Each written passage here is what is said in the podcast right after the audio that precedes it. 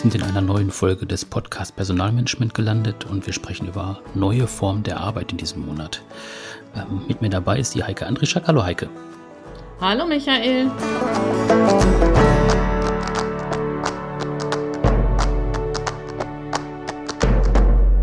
Ja, ich habe gerade gesagt, es geht um neue Formen der Arbeit und du hast da einen Zusatztitel hinzugefügt. Mehr als nur Homeoffice hast du dazu geschrieben. Was meinst du damit? Ja, genau, mehr als nur Homeoffice. Ähm, ist mir eingefallen, als ich so ein bisschen darüber sinniert habe, was, was meint man eigentlich mit neuen, ähm, mit neuen Formen der Arbeit und das so ähm, das erste Stichwort, was dann ähm, oft fällt, wenn das Thema ähm, genannt wird, ist einfach Homeoffice, Arbeiten im Homeoffice, Remote Arbeiten.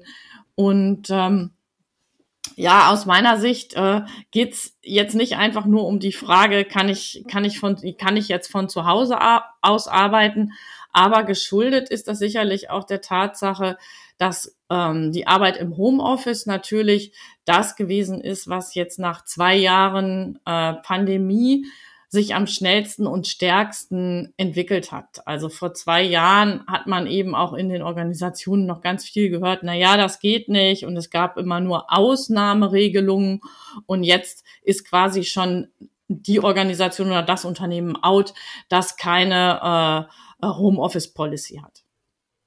Hm. Ja, ich fand das ja auch ganz spannend, als du es äh, aufgebracht hast als Thema oder als Label für diese Folge, weil du ja auch reingeschrieben hast, mehr als nur Homeoffice, weil vor zwei Jahren, wie du gerade schon gesagt hast, vor der Pandemie, nur Homeoffice wäre da als Formulierung, glaube ich, gar nicht möglich gewesen, weil ja einfach Homeoffice so weit weg war oder generell mobiles Arbeiten so weit weg war von dem, was viele Menschen einfach von ihrem Arbeitsplatz gekannt haben. Ja, wobei Homeoffice auch vor Corona durchaus schon ein Thema war, das von Interesse war. Also es gibt eben auch Studien, die sich da schon mit der Frage beschäftigt haben, ähm, wie viel Homeoffice gibt es eigentlich in Organisationen.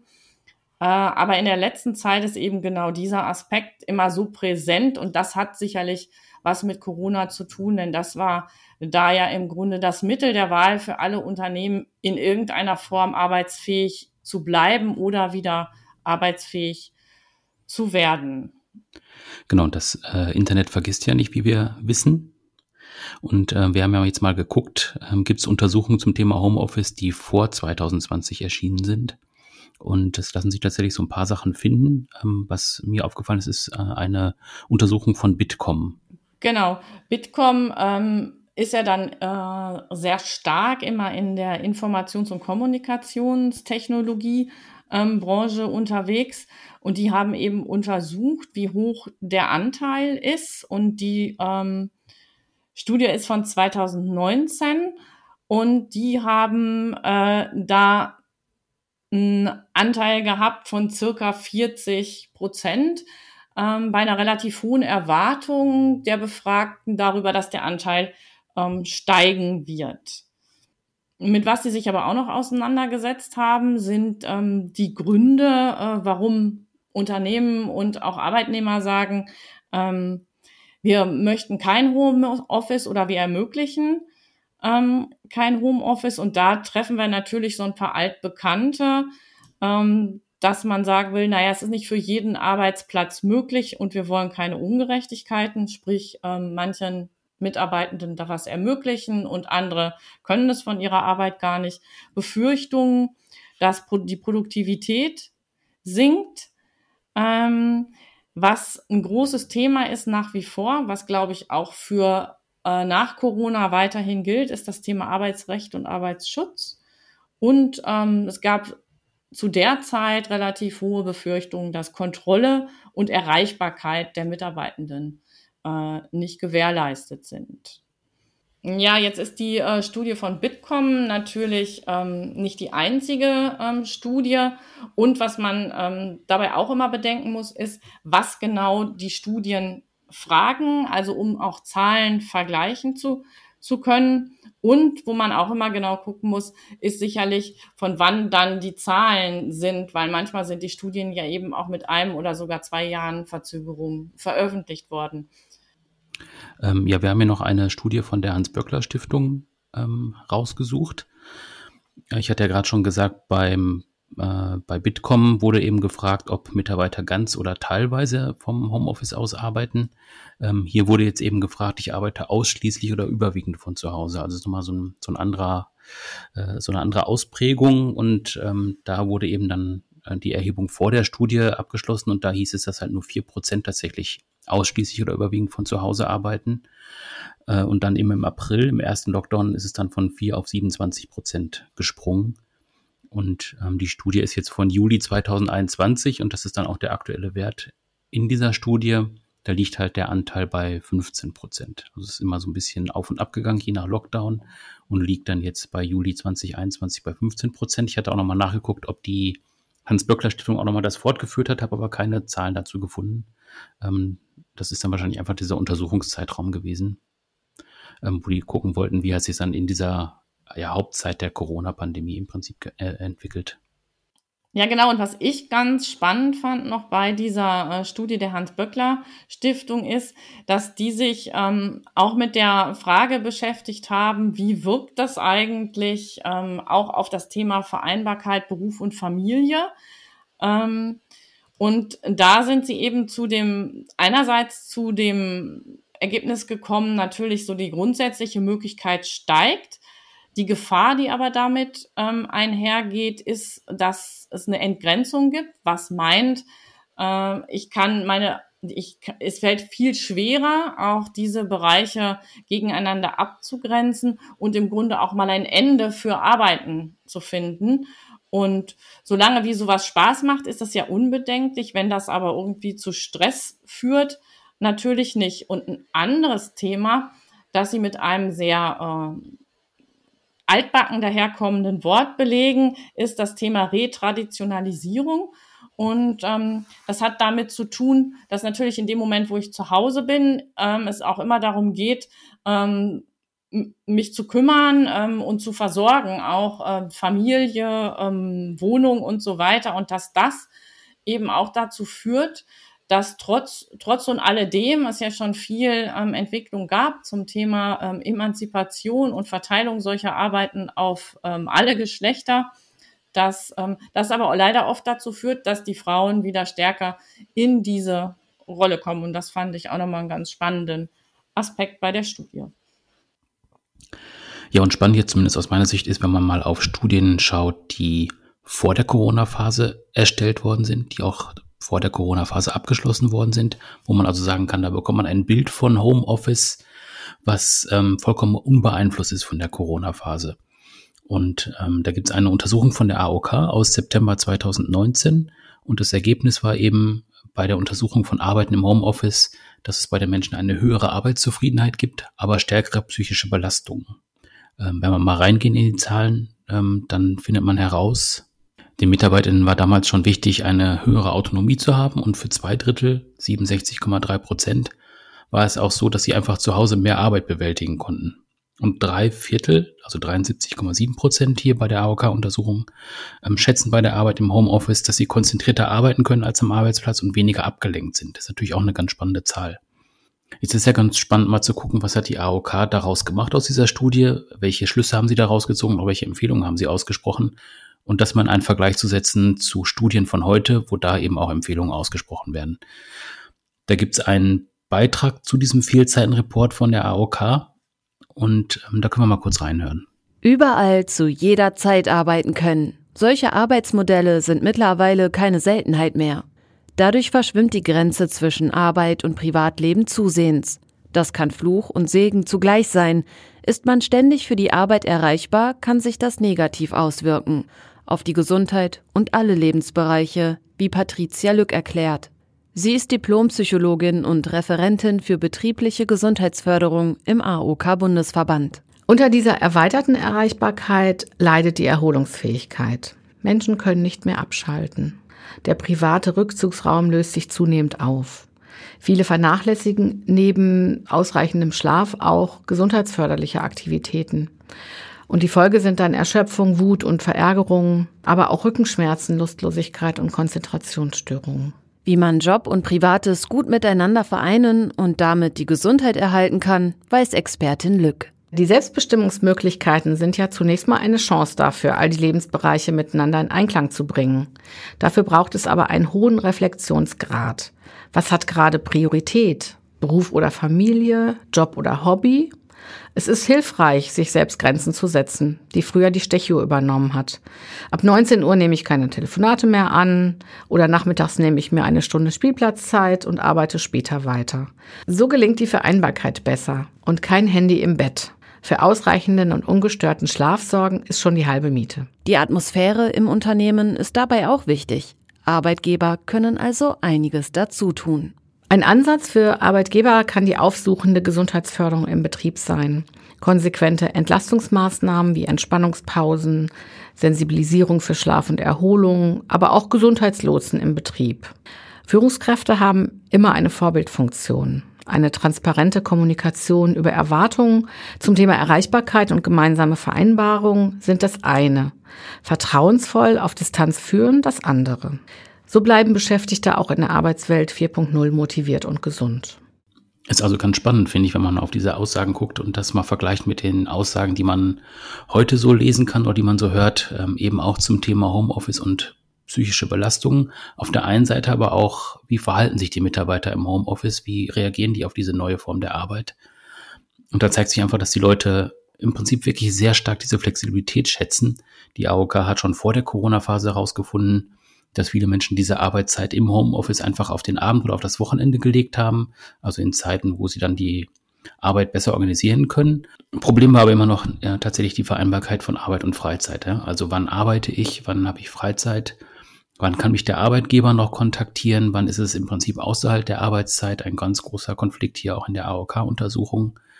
Also alles Themen im Prinzip, mit denen wir uns auch heute beschäftigen, die heute aus Studien heraus zum Thema Homeoffice herausgefunden werden, wo ich mich einfach wundere, dass diese Probleme tatsächlich immer noch da sind und dass sie auch als Probleme begriffen werden, obwohl sie ja schon länger existieren. Also es ist ja schon bekannt, dass tatsächlich auch diese Aspekte gerade relevant sind. Also wie verhalte ich mich im Homeoffice?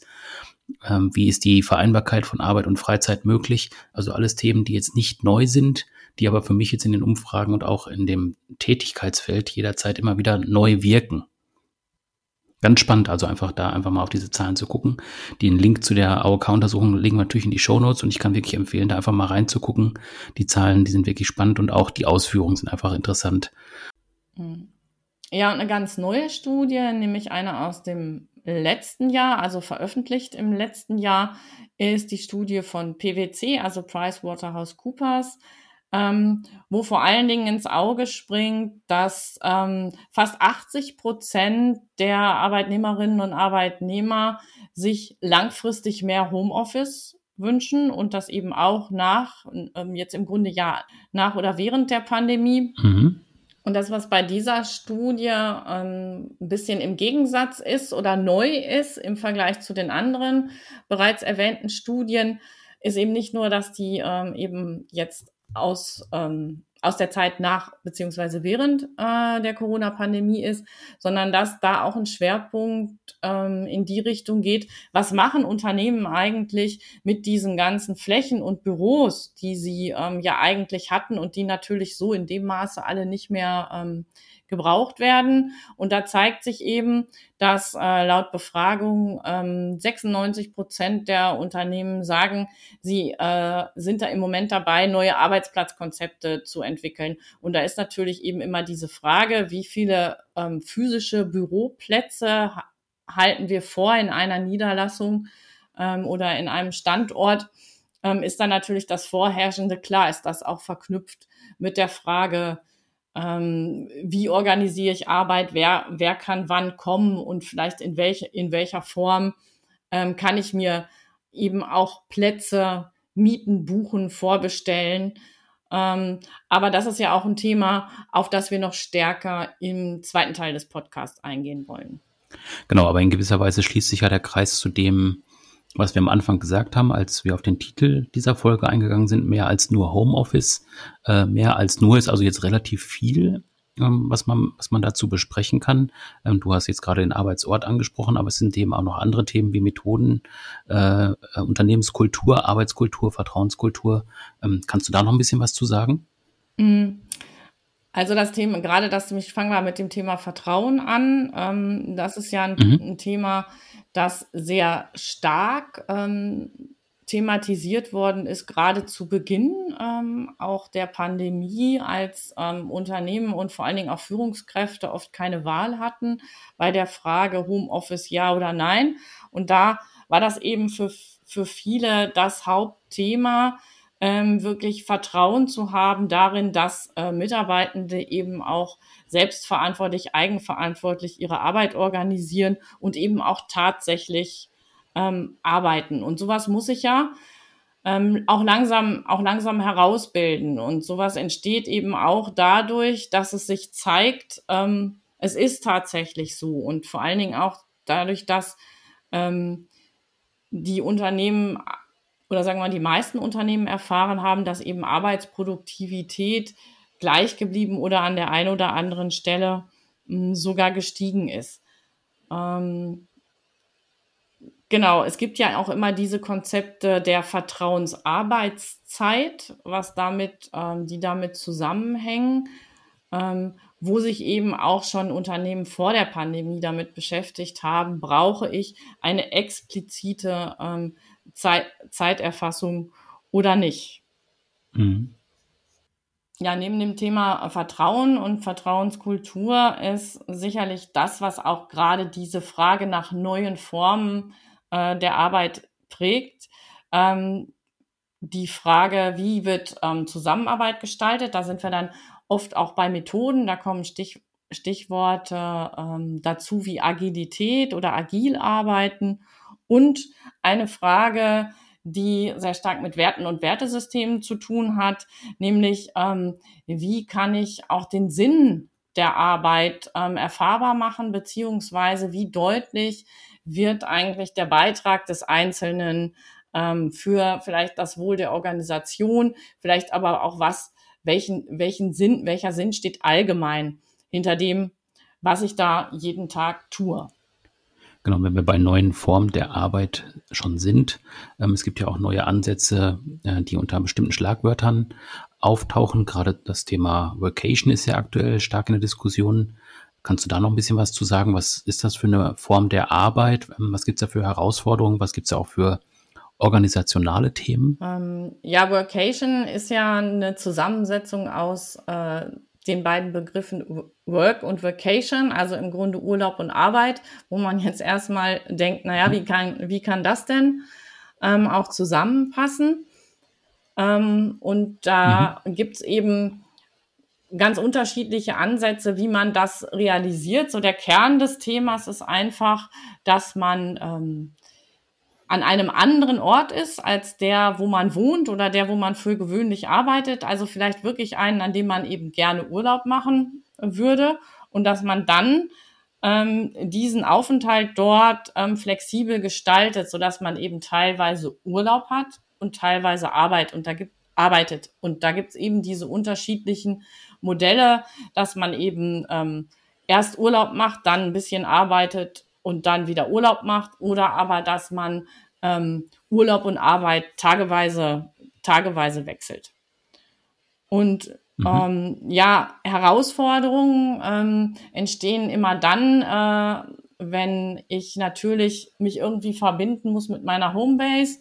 Ähm, da kann zum Beispiel so Sachen schwierig werden wie äh, zu große Zeitunterschiede, also wenn man sich eben irgendwie mit den Kolleginnen und Kollegen abstimmen muss. Ähm, wenn man nicht so gute Möglichkeiten hat, ein relativ stabiles Internet zu haben, denn davon hängt es natürlich sehr stark ab, also dass ich eben online ähm, mich auch verbinden kann äh, mit Kollegen, mit Kunden oder eben einfach so insgesamt auch auf ähm, Daten äh, zugreifen kann. Und ähm, rechtliche Aspekte ähm, sind äh, da auch nicht zu unterschätzen. Ähm, da sollte man auf jeden Fall auch einen versierten Arbeitsrechtler äh, zu kontaktieren. Ja, und ansonsten braucht sicherlich auch ähm, Menschen, ähm, für die das geeignet ist. Also jemand, der ähm, relativ lange braucht, um sich eventuell selber eine Struktur zu geben oder jemand, der ähm, einfach seine, ähm, seine bestehenden Strukturen sehr braucht, für die ist es vielleicht nicht so äh, geeignet. Man muss schon ein bisschen Lust haben ähm, zu experimentieren und gleichzeitig zu einem gewissen Grad sehr selbstorganisiert sein. Und ich glaube, die Arbeit muss es eben auch hergeben. Also ist ja wahrscheinlich hauptsächlich relevant im Dienstleistungsbereich. Also so andere Themen wie Handwerk oder Produktion kann ich ja fast gar nicht äh, in anderen, an anderen Orten machen. Ja, stimmt. Und ganz interessanterweise ähm, habe ich das so implizit vorausgesetzt, ähm, dass ich das gar nicht mehr erwähnt hm. habe. Aber danke äh, nochmal für den Hinweis, was vielleicht einfach auch zeigt, äh, wie normal wir in vielen Bereichen dieses ähm, Thema, wir machen einen Teil unserer Arbeit nicht am direkten Arbeitsplatz oder wir sind irgendwie online vernetzt, wobei da muss ich für die grundsätzliche Vernetzung von, von handwerklichen Tätigkeiten schon noch eine Lanze brechen. Also da ist zum Teil auch sehr viel in Bewegung, ähm, was das Thema Mobile Office angeht.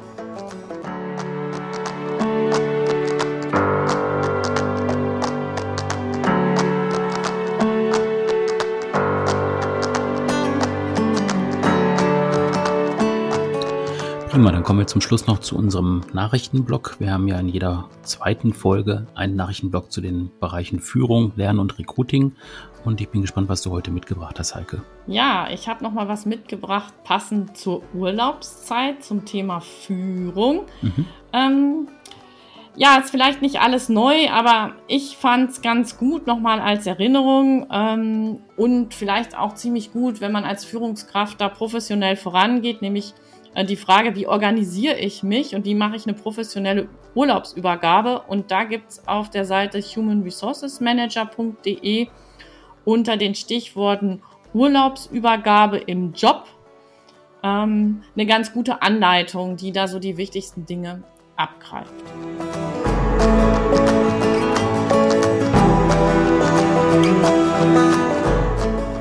Unsere Nachricht zum Thema Lernen äh, dreht sich heute um einen neuen Studiengang. Diesen neuen Studiengang kann man finden, ähm, indem man die äh, Stichworte eingibt, neuer Studiengang, äh, New Work, New Learning. Ähm, und das ist sicherlich für den einen oder anderen eine ziemlich spannende Sache. Ja, und zum Thema Recruiting habe ich ähm, eine spannende Frage mitgebracht. Und der Hintergrund dazu, warum mich das so angesprochen hat, ist, dass ich vor ein paar Tagen selber gefragt worden bin in einem Gespräch. Ähm, ich weiß manchmal gar nicht, wo die alle hin sind, ähm, die ganzen Fachkräfte. Und ähm, diese spann dieser spannenden Frage geht ähm, ein, ein Bericht auf der Seite haufe.de nach und die Überschrift ist, wohin sind die Fachkräfte verschwunden? Alle Links zu den Nachrichten und auch zu den Studien, die wir in diesem Teil verwendet haben, die packen wir auch wieder in die Shownotes, sodass man nochmal nachlesen kann und auch nochmal die Zahlen sich genauer angucken kann. Ähm, ja, und sonst sind wir in der Vorbereitung zur nächsten Folge, die in zwei Wochen ja erscheint. Dann ist der zweite Teil zu diesem äh, Thema mehr als nur Homeoffice. Und äh, wie immer haben wir uns ja auch einen Gast eingeladen. Wer wird denn dabei sein, Heike? Ja, beim nächsten Mal äh, sprechen wir mit dem äh, Uwe Weinreich von Independent Desk. Und ähm, ja, wenn man sich so anguckt, scheint es auf den ersten Blick um die Frage zu gehen, wie kann ich ideal konfigurierte Büros zur Verfügung stellen. Ähm, es geht um ein Management-Tool für Büroauslastung. Aber wenn ich so ein bisschen weiter denke, geht es vielleicht noch um eine ganze Menge mehr. Wir werden sehen. Ähm, lasst euch überraschen. Genau, ich bin auch gespannt auf das Gespräch. Ähm, wenn einem jetzt schon mal beim Zuhören der Vorstellung auffällt, Independence, das kommt mir irgendwie bekannt vor. Ähm, das kann ganz gut sein, weil Independesk auch ein Startup ist, was bei Die Höhle der Löwen bei der Vox-Sendung schon mal aufgetaucht ist. Kann also sein, dass das schon mal jemandem aufgefallen ist. Und ja, in zwei Wochen werden wir in Uwe Weinreich nach den ganzen Details fragen und vielleicht auch mal nach der Sendung. Mhm.